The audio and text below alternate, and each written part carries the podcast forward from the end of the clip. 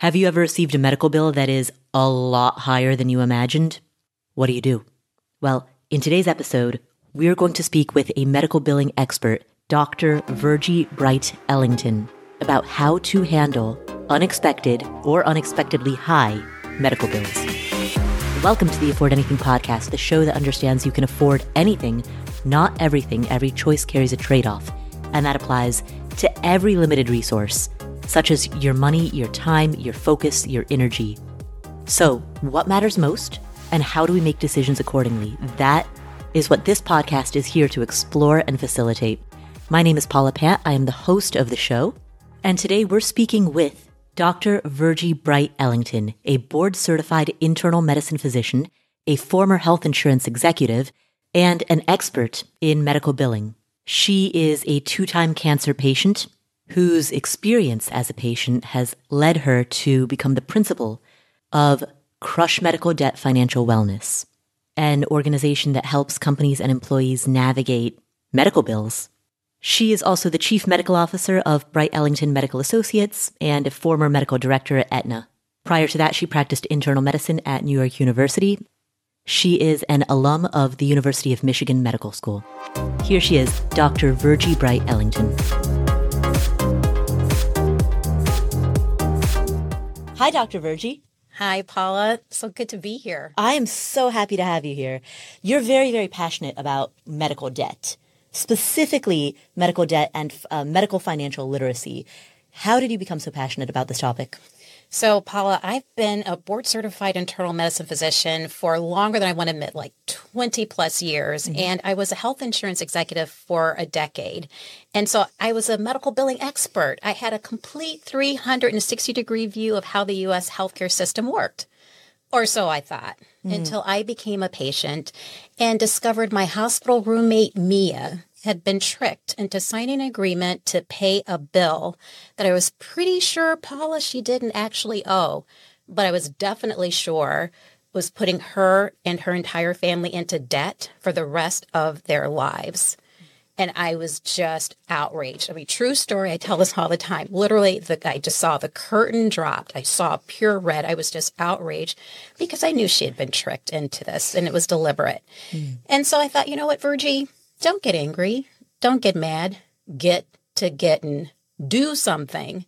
And that's how Crush Medical Debt was born. There's 100 million Mias in the United States, and it doesn't have to be this way. So that's my mission. This is what we're going to do. Right. Tell us the story of Mia. So she was tricked into paying it's called a, a balance bill yes you mm-hmm. got it a balance bill so mia had been she's a young young lady she's mom of two young toddlers, so she can't work outside the home right now because her kids aren't young enough to go to school. Mm-hmm. And her husband works at a 24 hour diner. Mm-hmm. So very modest income, right? Okay. So she was telling me, we were talking, and she says, You know, I'm really afraid about the bill that's going to come from this hospital stay. She said she had been in the hospital about a year prior for the same symptoms. And it's unfortunate she had been having symptoms they were concerned about her having like a rare cause of a stroke or something. So they mm. kept her in that year for like a week. Wow. And on her last day, the day she was being discharged, she said a hospital representative representative came into her hospital room and said, "Before you can leave, you have to sign this." And she said, I didn't know what it was. I have insurance. I don't know why they said I had to sign this, but she said it sounded like they said that I had to sign it because if what my insurance doesn't pay, that I'll pay it. Mm. And that's when it hit me. I'm like, oh my gosh, they deliberately tricked her into signing a balance bill. Mm. So, a balance bill is when you have insurance and your in network provider. So, in network means that they've agreed right. to have accept whatever the insurance company pays for their services as payment in full. Mm. So, for example, I use just to keep the math simple. Let's say that the provider for a certain medical service charges $100, dollars mm-hmm.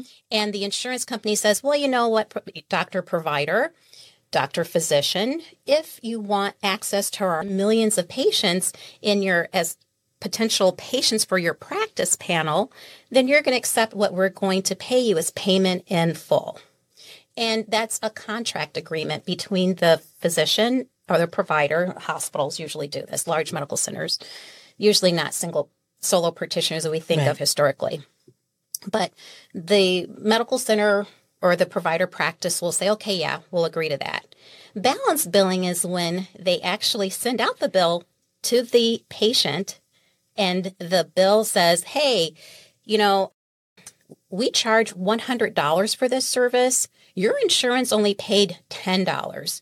So you are on the hook for the balance, the remaining $90. Mm. So these proportions sound really weird and like mm-hmm. outrageous, but Paula, they're not. The insurance company only will pay a fraction of what the retail, what I call an MRSP, right? Mm-hmm. Manufacturer retail sticker price. It's just a total made up number.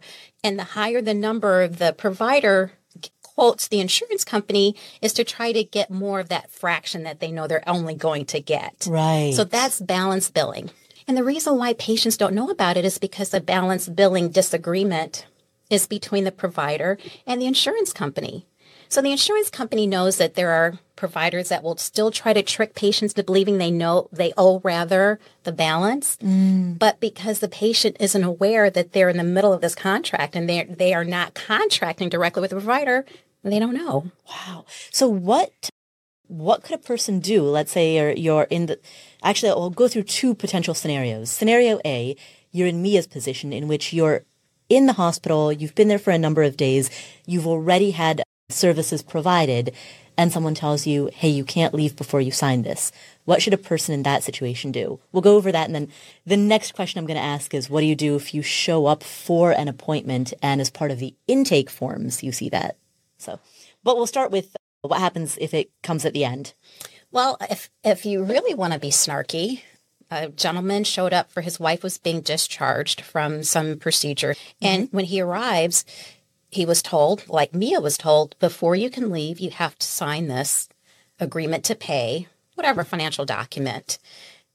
And so the gentleman calmly walked to the lobby to the payphone. Wow. So you know how long ago this was. Wow. And he called his sheriff and he said, you know, uh, my wife is being held hostage by this hospital. I need help. Come right now. Wow. So, true story. It actually happened. And of course, the sheriff shows up, and, you know, the, of course, the, the gentleman was just trying to make a point like, what the what? Right. I haven't gotten a bill. I'm not going to sign an agreement to pay anything. The not snarky answer, Paula, is no, you don't have to sign anything before you can leave. I mean, if you walked into your grocery store and they said, you know what, Paula, before you can leave, you're going to have to pay for the services you received. Okay, but you know what you're getting and you have the bill. They will show you what you're being charged for. Mm, They show you the itemized if- bill. Exactly. They will show you an itemized bill. Right. Right. At a restaurant, they show you an itemized bill. They itemized show bill. you yeah. itemized bill, all of the services and or products you receive, Mm-hmm. right? At a retail store, they show you an Exactly. So- itemized bill. Yeah. You do not agree to pay anything until you get a bill. Hmm. A real bill, a real, and we'll talk about what a real bill is, a real itemized bill is later. But yeah, All right. And so what happens, let's say you're going to a, we'll say it's a preventative appointment. You're going to your primary care or to a dermatologist or to an o- OBGYN.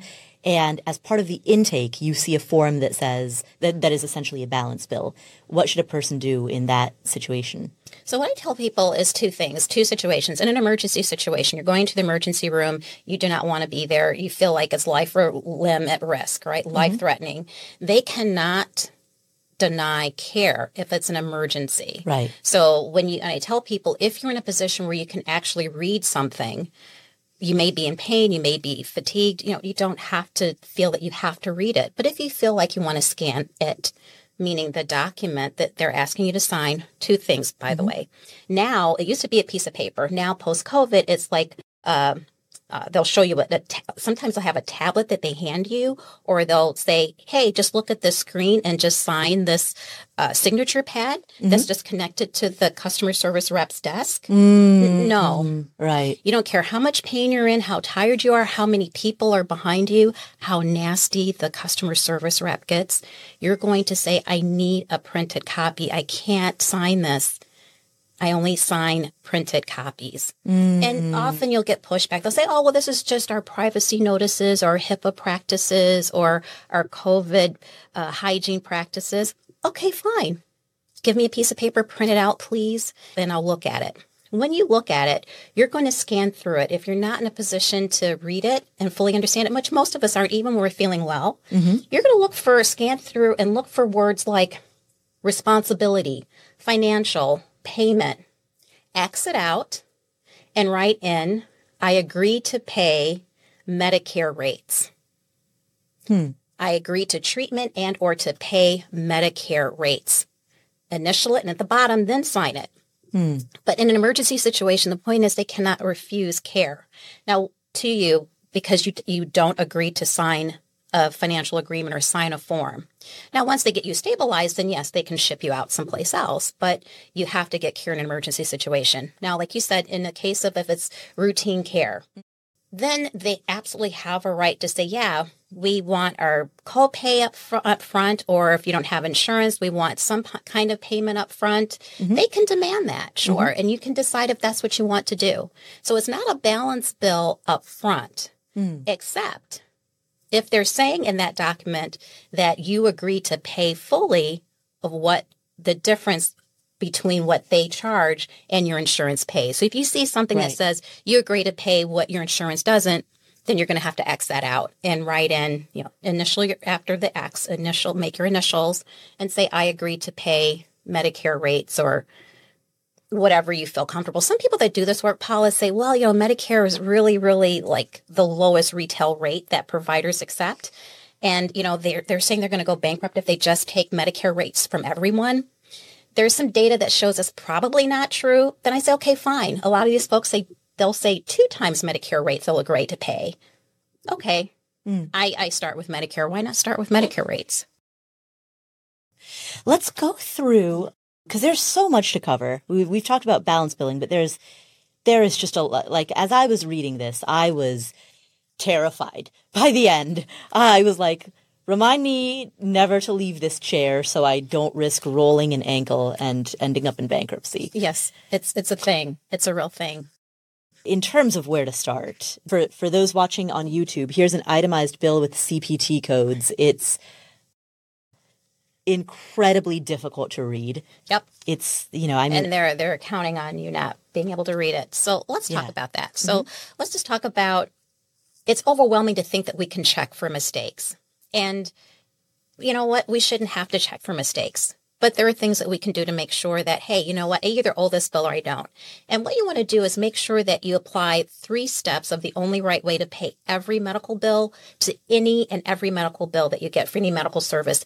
Unfortunately, if you have to end up taking ambulance services, physical therapy, whatever it is, any kind of medical services, dental care, mm-hmm. you want to make sure that you apply the three steps. And that step one is that you want to get a real bill, mm. an itemized bill. You hear that all the time when folks are doing this work saying, ask for an itemized bill. And this is the thing. Often they're very happy to give you an itemized bill, and that's still not a real bill. Mm. A real bill has CPT codes. CPT codes are to medical services what products are, or I should say barcodes are to products in a store, in a retail store. Mm. So every medical service you can think of getting in the United States, every test, every operation, every ER visit, every outpatient doctor visit, all has its own unique CPT code. Mm. And so when you get a bill, unfortunately, nine times out of 10, you're not going to get a bill with CPT codes. It's not a real bill. If it doesn't have CPT codes or if it doesn't say CPT or sometimes it'll say C, uh, CPT slash HCPCS, HCPCS, it's a subtype of CPT code. Mm-hmm. If it doesn't say that, it's not a real bill.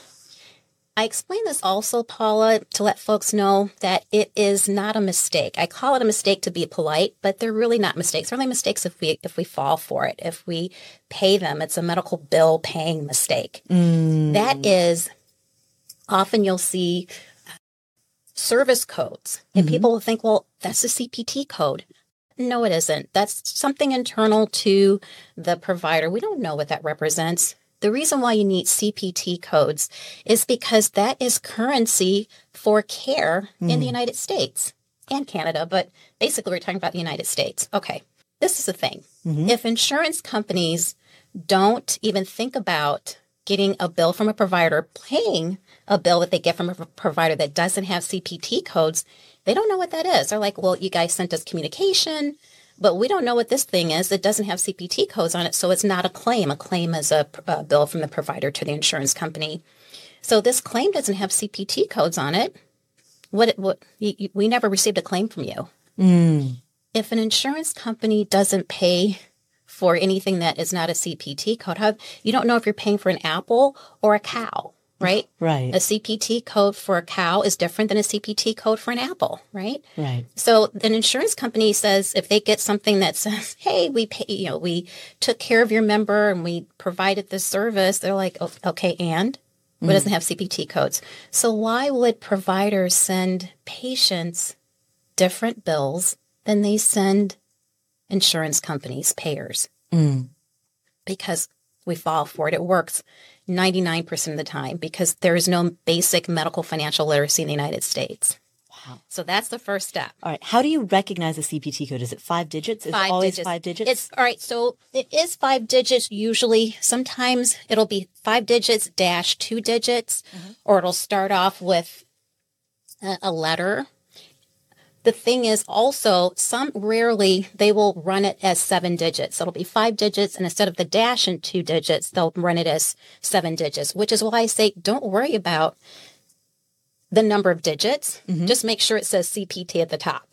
okay. So I just I want to keep it simple for us. perfect. Perfect. Yeah, so that's the first step in identifying. Okay, I'm making sure no mistakes are made. Okay. So you're going to call or you're going to ask for, and when you look at this bill that you got in the snail mail, open it up. If it doesn't say CPT at the top or CPT slash HCPCS or something at the top, okay. And I don't care if it says service codes, that's still not an, an itemized bill. It's not an accurate bill. It's not a real bill. If an insurance company is not going to pay it, then you're not going to pay it either, right? You're going Right. to call up, you're going to call your billing providers or call your provider's billing office and ask for a real bill. Step two, once you get the bill, this is the where the money is, literally, no pun intended.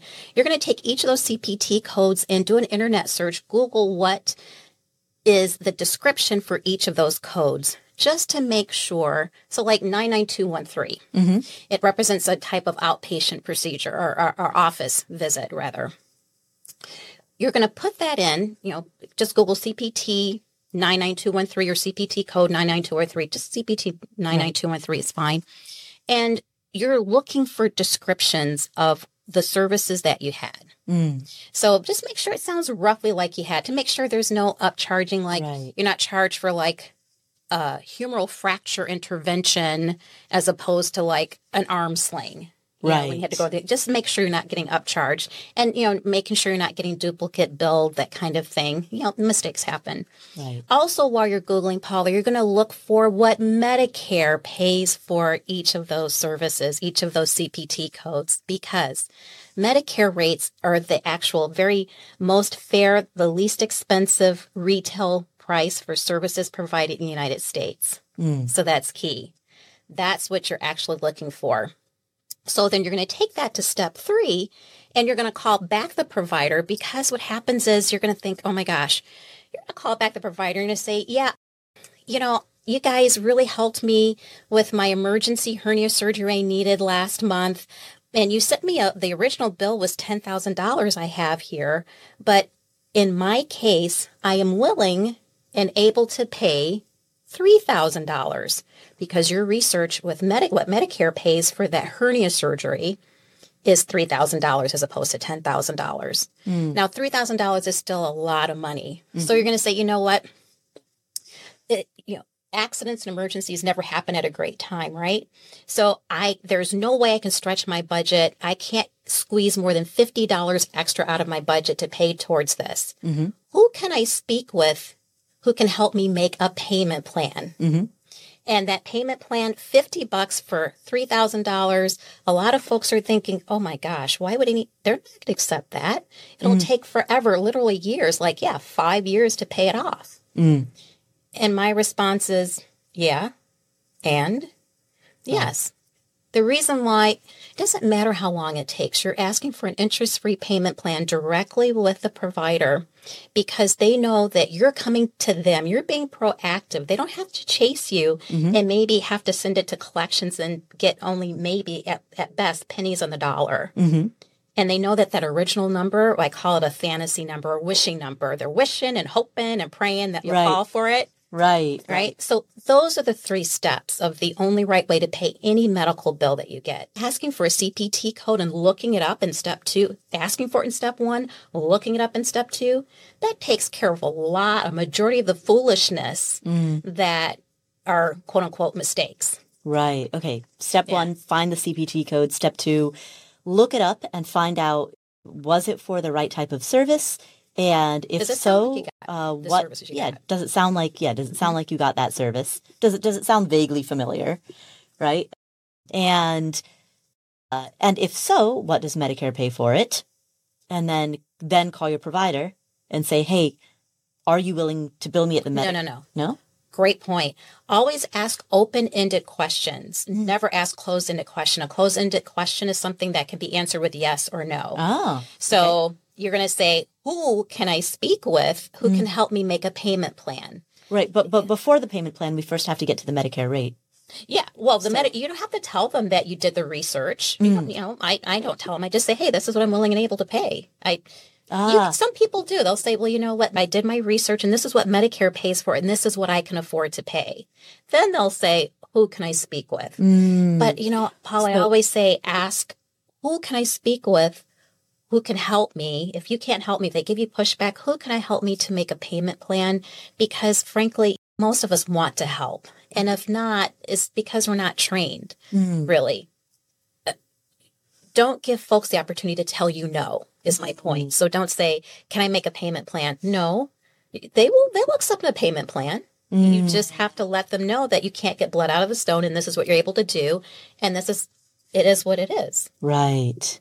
Right. Okay. That's a good to always ask open-ended questions because if you ask the close ended questions, then they could say no. Oh, exactly. And you know, if they're having it, they're, they they just want to go home and drink their soda and play video games. Mm-hmm. Folks on the front lines doing that. This, and unfortunately, you know, this is they they don't want to have to do something that's outside of their process. So of course, the the automatic response is no. Right. So every medical bill is negotiable, Paula, for this reason, because the initial price you're given is just a made up fantasy number. So mm. yeah, everything is negotiable and you want to pay a reasonable rate for what you actually owe. And that's usually the Medicare rate. Wow. We'll come back to this episode after this word from our sponsors. This episode is sponsored by State Farm. Are you a small business owner looking for insurance that fits your needs and budget? Look no further than State Farm. State Farm agents are not just insurance providers, they're also small business owners who live and work right here in your community. They understand the unique challenges of running and protecting a small business. When it comes to small business insurance, State Farm knows what it takes. Create a plan that fits your needs and your budget. State Farm agents are ready to help you choose personalized policies that truly understand your business. Insure your small business with a fellow small business owner. Talk to a State Farm agent today and get started on personalized small business insurance that fits your needs. Like a good neighbor, State Farm is there. Talk to your local agent today. Real quick, name some super easy choices that you make. For example, when you book a flight, easy choice, avoid the middle seat, get the window or the aisle, right? Maybe at work or at home, there are certain things that you just always outsource, like tech support or a weekly house cleaning. Easy choices. What about selling with Shopify? Shopify is the global commerce platform that helps you sell at every stage of your business, from the time that you launched to the time that you hit your first million in sales. And so, whatever you're selling, whether it's tools for real estate investors, or accounting workbooks, or scented soap, or outdoor outfits, whatever it is, Shopify helps you sell everywhere. They have both an in person point of sale system as well as an all in one e commerce platform. And it's the internet's best converting checkout, 36% better on average compared to other leading commerce platforms. They also have Shopify Magic, which is an AI powered all star. And you can grow your average order value with the Shopify Bundles app, where you can create and sell product bundles with ease. What I love about Shopify is that no matter how big you want to grow, whether you just started your business Today, or whether you've been in business for 10 years, Shopify gives you everything you need to control and take your business to the next level. They power 10% of all e commerce in the US, and they are the force behind millions of entrepreneurs of every size, big and small, across 175 countries. And they've got award winning help to support you every step of the way because businesses that grow, grow with Shopify. Sign up for a $1 per month trial period at shopify.com slash Paula, all lowercase. Go to shopify.com slash Paula now to grow your business no matter what stage you're in. Shopify.com slash Paula. When it comes to financial advice, you've got to trust the source. It's why you listen to this podcast. When I'm looking to upgrade my wallet, I turn to NerdWallet. Their expert team of nerds dives into the details to help you find smarter financial products. Before NerdWallet, I didn't know how to optimize what was in my wallet, so I didn't know how to optimize how to use travel rewards to pay for vacations. But now I've got a new card with more miles, and I'm getting business class upgrades, I'm getting lounge access, I'm getting all kinds of perks that I didn't even know that I was missing out on. What could future you do with more travel rewards? A hotel upgrade, lounge access, wherever you go next. Make it happen with a smarter travel credit card. Don't wait to make smart financial decisions. Compare and find smarter credit cards, savings accounts, and more today at nerdwallet.com. Nerdwallet. Finance smarter. As with all cards, credit is subject to lender approval, and terms of each credit card issuer apply.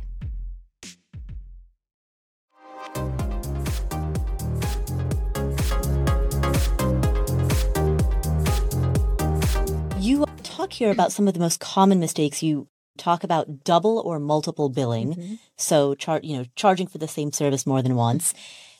You talk about wrong quantities, getting charged for 100 tablets instead of 10, and then correct length of stay and right type of room for for any hospital care. Mm-hmm. On the surface, these might sound like obvious things to spot, but in the moment, sometimes, you know, double or multiple billing, for example, I mean, any one procedure can have so many subcomponents mm-hmm. within it, mm-hmm. and any one of those subcomponents might be multiple billed. It, it's it's less straightforward than it seems. So how can you really how can you spot that? Great, great question. So the thing is, that's why you need a CPT code. Because mm. a CPT code describes a certain procedure, like uh, there's a CPT code for hernia surgery, right? right? There are different parts to some surgeries, but you're only going to pay for one code. You're not going to, that's a great way that providers will try to trick you into paying more. Mm. So instead of paying the flat rate, you're paying a la carte, itemized.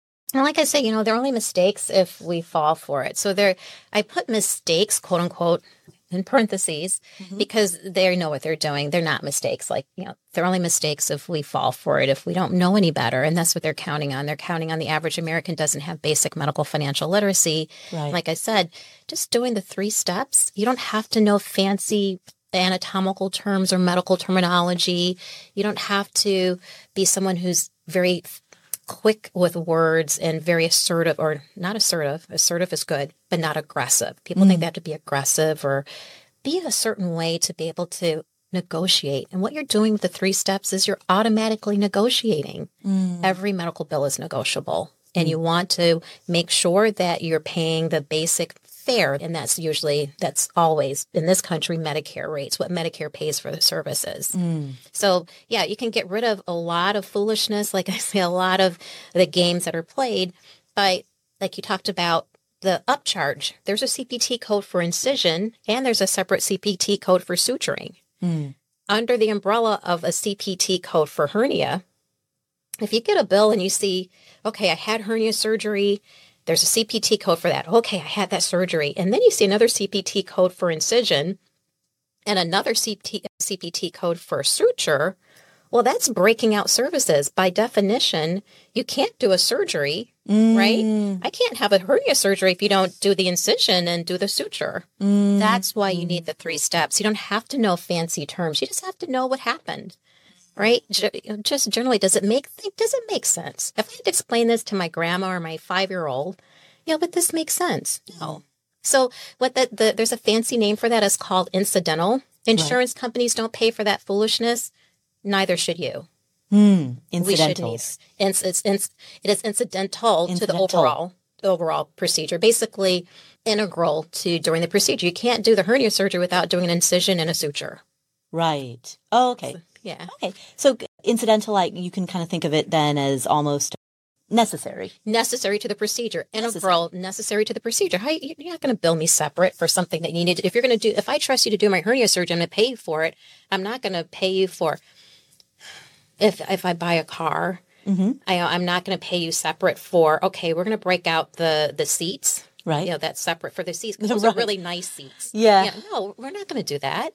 right. Right. Right. Yeah. And if something's optional, like floor mats, exactly. okay, yeah, they'll they'll throw in the It's not optional, you know, but uh, You know. car seats aren't optional to the car. Exactly. Floor seats, yeah. I mean, Yeah, floor, floor mats, mats are, rather. yeah. Yes. Yeah. yeah, but Yeah, you but seats not so much. exactly the seats are necessary. The seat, the the wheel, the steering wheel is necessary. And I use a car analogy a Mm-hmm. lot, Paula, because think about when you take your car to the car doctor, right? The car Mm-hmm. mechanic. You know, most of us don't know fancy terms, the car mechanic terms, and you don't have to to be able to understand what's in your budget. And if they say, okay, well, the carburetor needs to be fixed, you know, you need a new carburetor, then you'll be like, okay, well, how much is that going to cost? And they'll tell you, well, this and this. Well, this is all I have on my budget. What can we do? Mm. And they'll say, you know what? We can get a used carburetor. You know, like we get stuff from junkyards or things like that. Everything is negotiable when it comes to medical bills, and you don't have to know fancy terms. If you don't have to know fancy terms to be able to afford your car and the mm. repairs, you don't have to do it for your human body either. Right. Right. Now, what about so there's a section in here where you talk about medical equipment billing. For somebody like me who is just not familiar with medical equipment, how do you even necessarily recognize the the terms of some of these names? E- even with the CPT code, you might not know, hey, I've got this stuff. What is what's it called? Right. What I would do is call the provider and say, I don't know what this is. Mm. That's frankly, that's what I would do. Never be afraid to ask questions. And you know, I find that the insurance companies, if you're fortunate to have insurance, insurance companies, you would think that they're trying to get you off the phone, you know, call the number at the back of your insurance card, but they're always very helpful, hmm. you know, and say, you know what, I got this bill. I'm a member of your insurance company. And I got this bill from this provider, and it says this CPT code, the CPT code. But what did they send you? Did they send you and your claim? Does your claim with your CPT codes match to what I got? Oh, Ask questions. wow! So compare notes. Yes. Compare Yeah. notes with the insurance company. Yeah. So the three step first step, get a real bill. Mm-hmm. 2nd step, take all those CPT codes from the real bill. Make sure you find out that, you know, that it sounds like what you got and what Medicare pays for it. And then you call back and say, okay, this is what I can pay, total it up. While you're waiting for the first step, if you have insurance, I usually tell folks while you're waiting for that, call your insurance company, say, hey, oh, by the way, did my provider send you a claim, a bill mm-hmm. for this date of service? And if they say no, you're like, okay, yeah, bet. When you get the bill, the real bill, you're going to call them back and say, yeah, I talked to my insurance company. And this is before you bill my insurance company. By law, if you have insurance, the insurance company has to be billed first before you can be expected to pay. Hmm. Right? If they did say, yes, we got that, then you can say, okay, I haven't gotten an EOB or explanation of benefits. Mm-hmm. And they'll say, okay, you know, they can be, they'll mail it to you if you prefer, or often it's online and they'll direct you online and just keep them on the phone while you're looking for it. So, well, I can't find it. Can you show me where on the site? And then hmm. just go through it with them. You'd be surprised with how helpful the insurance companies are hmm. if you have insurance. for people who who you've seen kind of go down this path what are some of the places where they get tripped up or what are some of the, the mistakes they make once they're actively engaged in this process You know, I really appreciate that question. People think that the hard part is when you call back the provider in the third step and say, "Hey, this is what I can afford to pay. This is this is what I got. Who can I speak with who can help me make a payment plan or who on your team can help me make a payment plan?" Mm-hmm. But Paul is actually step 1 mm. because that's again, no pun intended or maybe pun intended, that's where the money is. Mm. I'm just shocked at the games that many providers, billing departments have been trained to play to keep you from getting a real bill. Hmm. Thing is this the insurance companies have already contracted with this is what they're going to pay and not a penny more for services. Mm-hmm. And the providers know that if they're going to get the premium money, it's going to be from the patient, hmm. either who are cash paying or or like most of us, we don't have basic medical financial literacy. So we're going to fall into thinking, oh, this is a real bill. This is what we owe. No, it's a balance bill. No, you don't owe any of it. Hmm. So do you remember I told you the story about Mia? You know, what mm-hmm. got me into this, into this work and talking about these issues and this mission to crush medical debt. That very same hospital, six months later, tried to send me a balance bill for ninety thousand dollars. Wow. ninety thousand dollars. Yes. And that's so my point is this is a long answer to your question, Paula. They know what they're doing. They're not mistakes. They're only mistakes if we don't know better and we fall for it. They're, I call them medical bill paying mistakes. So 80 to 90% of every medical bill in the United States have mistakes, but they're only mistakes if we pay for them. They're they're not really mistakes on the provider's part. They know what they're doing. So what what did you do when you got the ninety thousand dollar uh, balance bill? Great question. I called my best friend, my lawyer best friend, who always yells at me for calling, you know, out. Yeah, the contract lawyer? Yeah, Yeah. yeah, But for, the- for fraud. The one who's always accusing you of asking for a defamation case. I called her up and I was cracking up. I was dying laughing because I knew I didn't owe any of the money. Mm-hmm. And she said, You know what, Virgie, you're the only person I know who's laughing when everybody else would be curled up in a fetal position in a ball mm. crying. And so this is the thing. So I looked at it and I tell people the story because it was like broken up into three lines. Mm-hmm. It was for emergency surgery.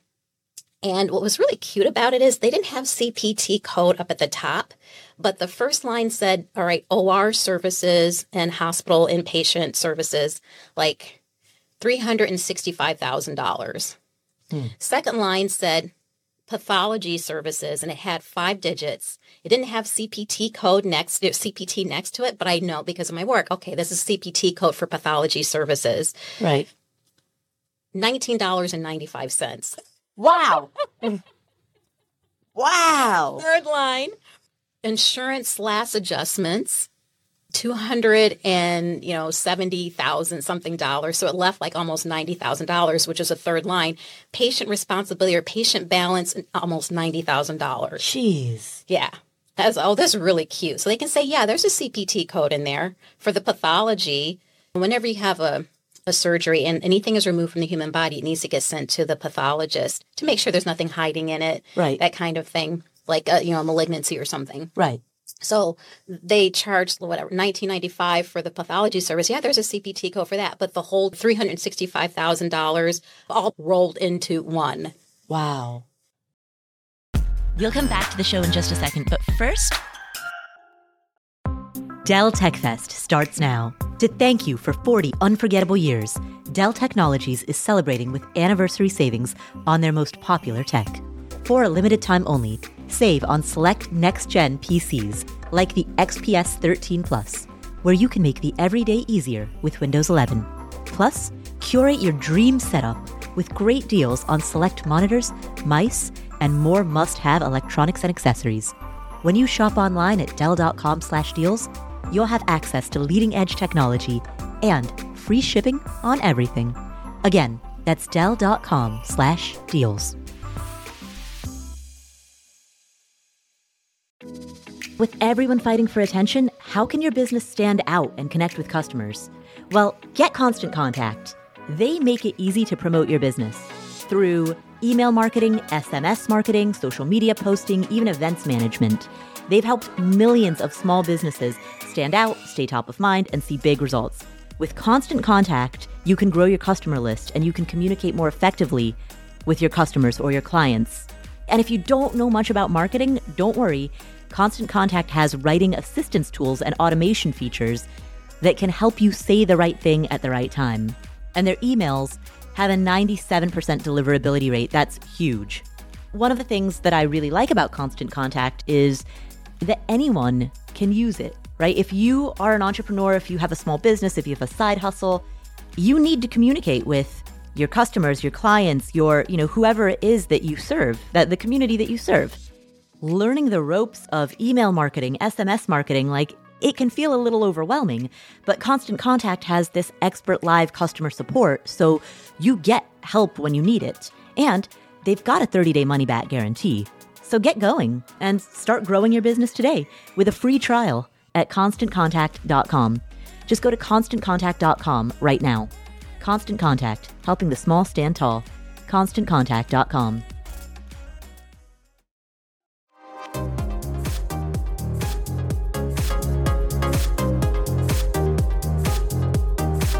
Okay, so you have this bill. Only one procedure has a CPT code, and it's for $19.95. And the rest of it is just, oh, here's $365,000 that you owe for some reason. What do you do next in terms of actually battling it? So six months earlier, I had the I met Mia, right? So I'm, mm-hmm. I've already started writing the book, and I said, you know what, this is going to go in the book. This is going to be good. Mm-hmm. So I called the insurance company just to make sure, just to see what they had to say, what they received, if they got a claim, a bill from the provider, and what they were charged. It turns out they said, yes, we got a bill for that date of service from your from that provider. And I said, oh, great, you know, so how much did they charge you, or what what what was the claim for that CPT code or whatever? I hadn't gotten asking them what to the point of asking what the CPT codes they received on their claim. I just said, how much were you billed or mm. was the company billed? It was something like almost 90,000, like basically the amount that they were billing me. Mm. So remember I said the total number was 365. Right. La, la, la, and I was left with a balance of almost 90,000. It was like 89 something, something, something. The exact same number was what the insurance company told me they were billed. Mm. So they were trying to play both end towards the middle. They're like, well, if we don't get it from the patient, we're definitely going to get it from the insurance company, but maybe we can get more from the patient. Wow. This is the way they get down. They, this is their, their, their business model. So wait, so the insurance company wasn't billed that 200 because it wasn't there a line item for like For this is the adjustment? Yeah, the insurance they weren't billed for that? So apparently they were billed. So this is the way the system works. You're billed for the services by broken down into CPT codes. The insurance company, I didn't look at the EOB. I didn't ask for the EOB for the CPT codes that the insurance company was billed and what they paid. Mm. The, the hospital sent me a total, fa- you know, fake bill that said, okay, the adjustments is like the discount, the amount that the insurance company says that they're contracted to pay. Mhm. That's what they said. Okay, we'll pay that. Mm. That's what the insurance company, in response to the CPT codes they got in their claim from the provider, said, okay, this is the amount we'll pay. Right.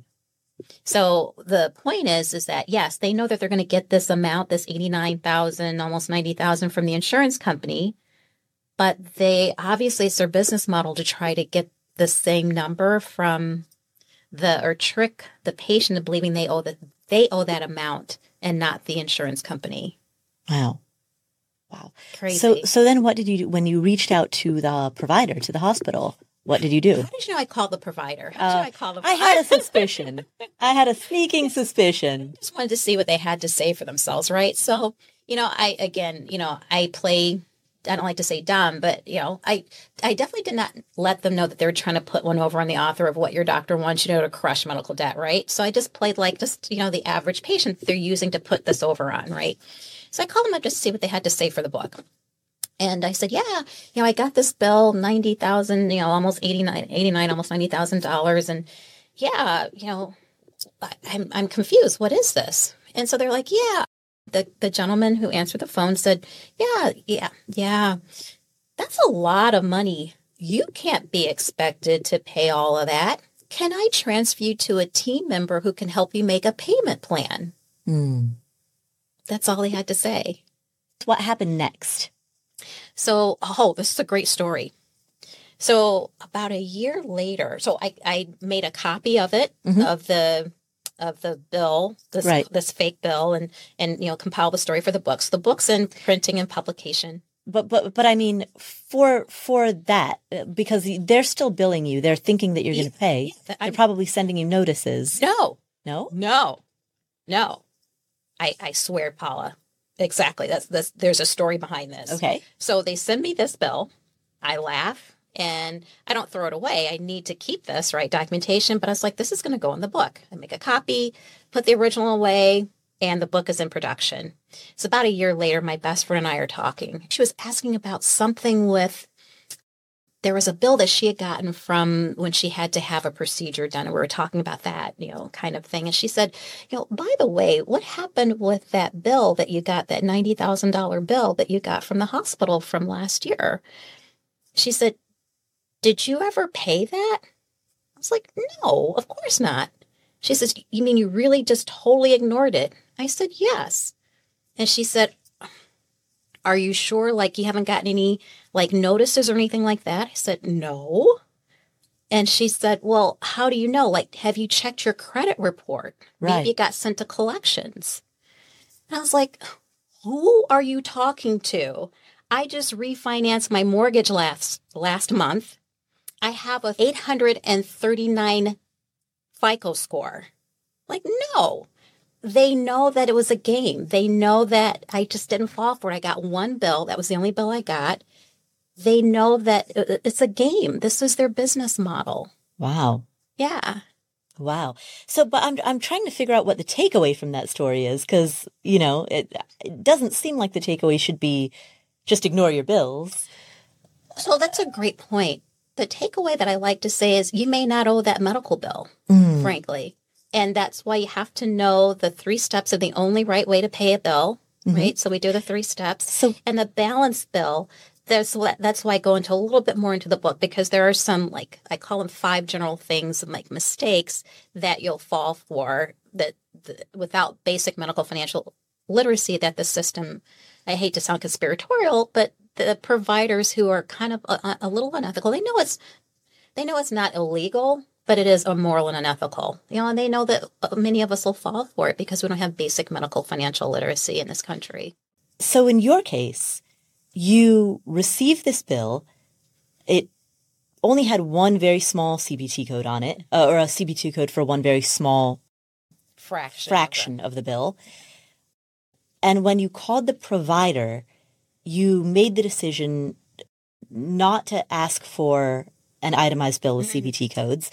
And in addition to that, you also made the decision, therefore, not to move to the second step, which would be then researching those codes, finding a fair rate based on that research, and then calling back and saying, this is what I can pay.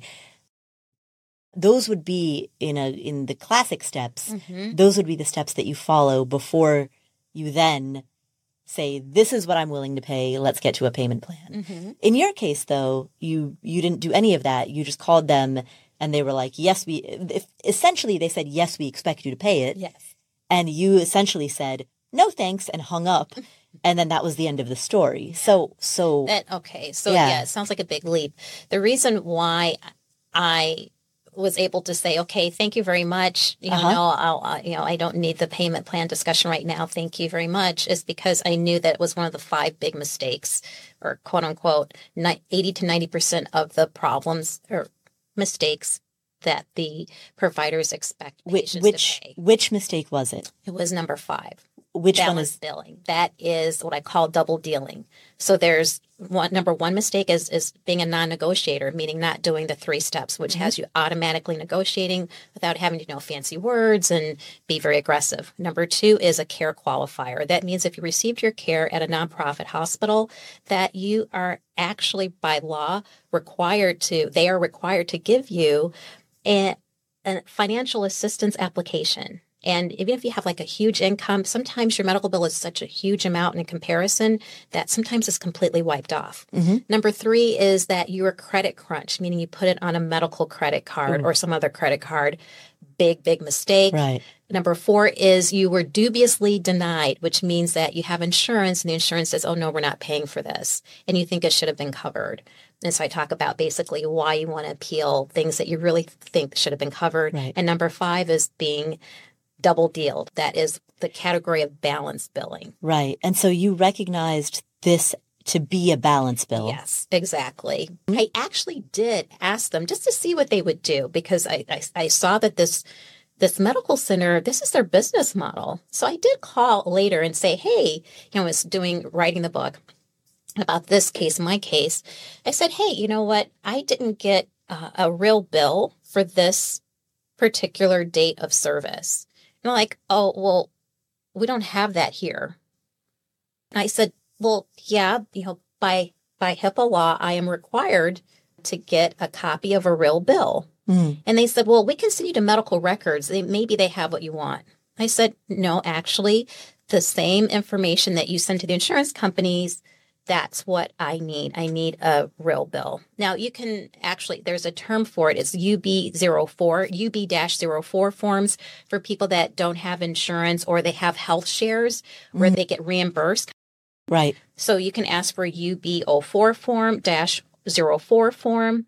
But I just, but because most of us don't know to ask for a specific UB04 form, I pretended like again that I was the average consumer, the average patient. And I said, so I need something with CPT codes on it. And they said, okay, all right. They didn't, they didn't end up transferring me to medical records the way she threatened. She was trying to get me off the phone, right? Trying to say, no, we don't have it. And I said, well, can I speak to someone who can help me? So she transferred me to her supervisor, whoever. I didn't ask to speak to the manager or the supervisor. I just said, "Can I speak with someone if you know who can help me?" Mm. So she didn't end up sending me to the medical records department. She sent me to pers- a person I guess was her manager, and they said, "Okay, yeah, we'll send you a detailed bill." So Paula, I get in the mail later this big thick thing that it did say detailed bill. That means nothing. Itemized bill, detailed bill means nothing if there's no CPT codes. And Paula, there were no CPT codes on it. Mm. So what should I have done? What do I tell people do in this case? Because that's where you're going to get the most pushback when you ask for a real bill with CPT codes. Mm. They're not going to give it to you because they know that's where the money is. Eight to nine times out of 10, that's what we're dealing with. So what would I do? I call back and I have done this. You know what? As per HIPAA federal law, I'm going to have to file a, a HIPAA complaint if you can't help me. What's your name again?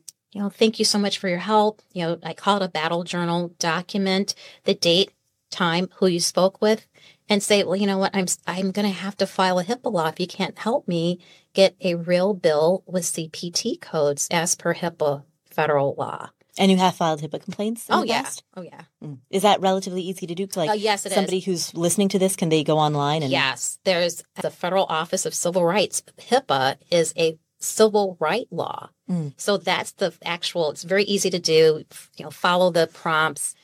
They use a lot of fancy language like government language, but Right. it's easy to do once you hit the site address URL. Right. Going back to the five big mistakes, Mm-hmm. you recognize that your bill was mistake number five, which is the balance bill. Mhm. And mistake number four is dubious denials, Mm-hmm. those denials in which you are in network, but they're still denying it for, for whatever reason. Mm-hmm. And one thing that, that, that I learned from reading your book is that if you are out of network, or if they claim that you're out of network, even though you are actually in network, if they deny you, you could end up paying more than your annual out of pocket maximum, which is Anytime they deny you, you're paying more than out of pocket max. If you have to pay for it, right. you know, the provider's coming after they say, hey, we're out of network. Oh, sucks to be you, but you still owe that. You know, you should have figured this out before.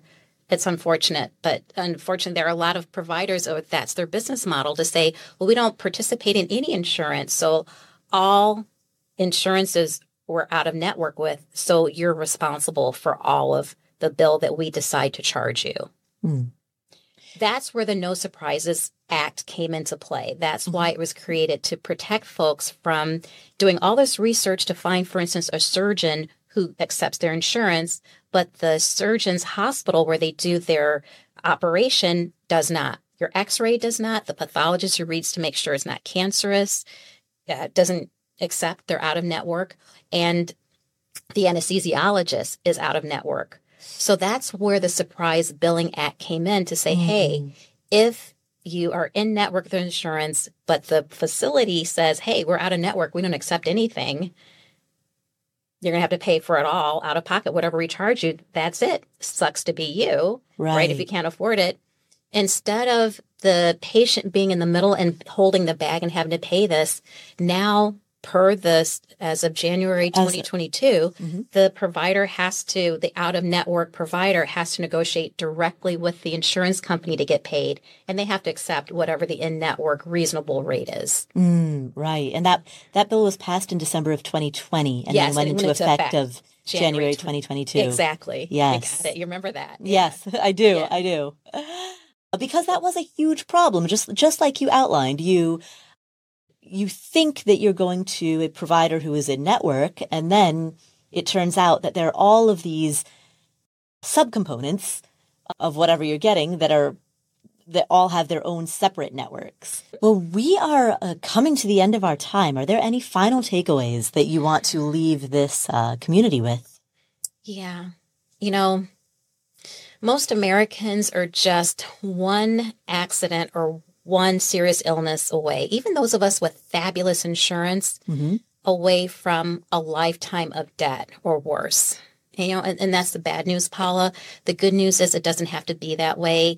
You know, we're on this mission to let folks know, hey, in this country, basic medical financial literacy is not hard. It's not complicated. Don't believe the hype. Don't feel that because you don't have formal education or don't understand all these fancy words. It's not necessary. If you can buy a car and if you can afford the repairs for the car, you know how to pay for repairs and keep it in your budget, mm-hmm. you can actually save your your financial life and your your financial future. Mm. All right. Well, thank you so much for spending this time with us. Thank you so much for having me, Paul. You know, I love talking with you. Oh, it's been awesome. Thank you. Thank you.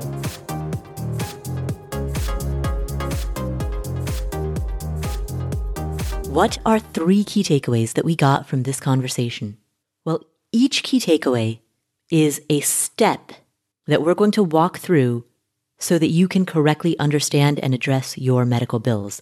Key takeaway number one, which is also step one, is that the big idea is to understand what it means to get a quote unquote real bill so that you can analyze the details and look for information that will help you understand specifically what you are being charged for. Because if you're not aware of the correct details, you won't know if you're being charged fairly. What you want to do is make sure that you apply three steps of the only right way to pay every medical bill to any and every medical bill that you get for any medical service. Unfortunately, if you have to end up taking ambulance services, physical therapy, whatever it is, any kind of medical services, dental care, mm-hmm. you want to make sure that you apply the three steps. And that step one is that you want to get a real bill, mm. an itemized bill. You hear that all the time when folks are doing this work saying, ask for an itemized bill. And this is the thing often they're very happy to give you an itemized bill, and that's still not a real bill. Mm. A real bill has CPT codes. CPT codes are to medical services what products are, or I should say barcodes are to products in a store, in a retail store. Mm. So every medical service you can think of getting in the United States, every test, every operation, every ER visit, every outpatient doctor visit, all has its own unique CPT code. Mm. And so when you get a bill, unfortunately, nine times out of 10, you're not going to get a bill with CPT codes. It's not a real bill. If it doesn't have CPT codes or if it doesn't say CPT or sometimes it'll say CPT slash HCPCS HCPCS, it's a subtype of CPT code. Mm-hmm. If it doesn't say that, it's not a real bill. So that is key takeaway slash step number one. Key takeaway number two or step two.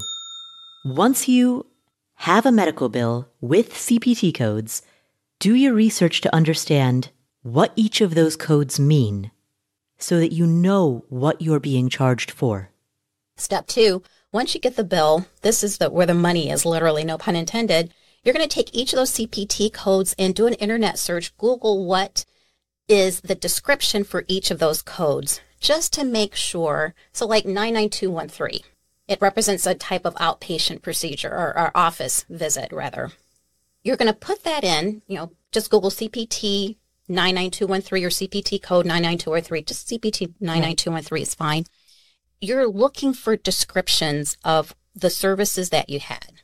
So just make sure it sounds roughly like you had to make sure there's no upcharging, like right. you're not charged for like a humeral fracture intervention as opposed to like an arm sling.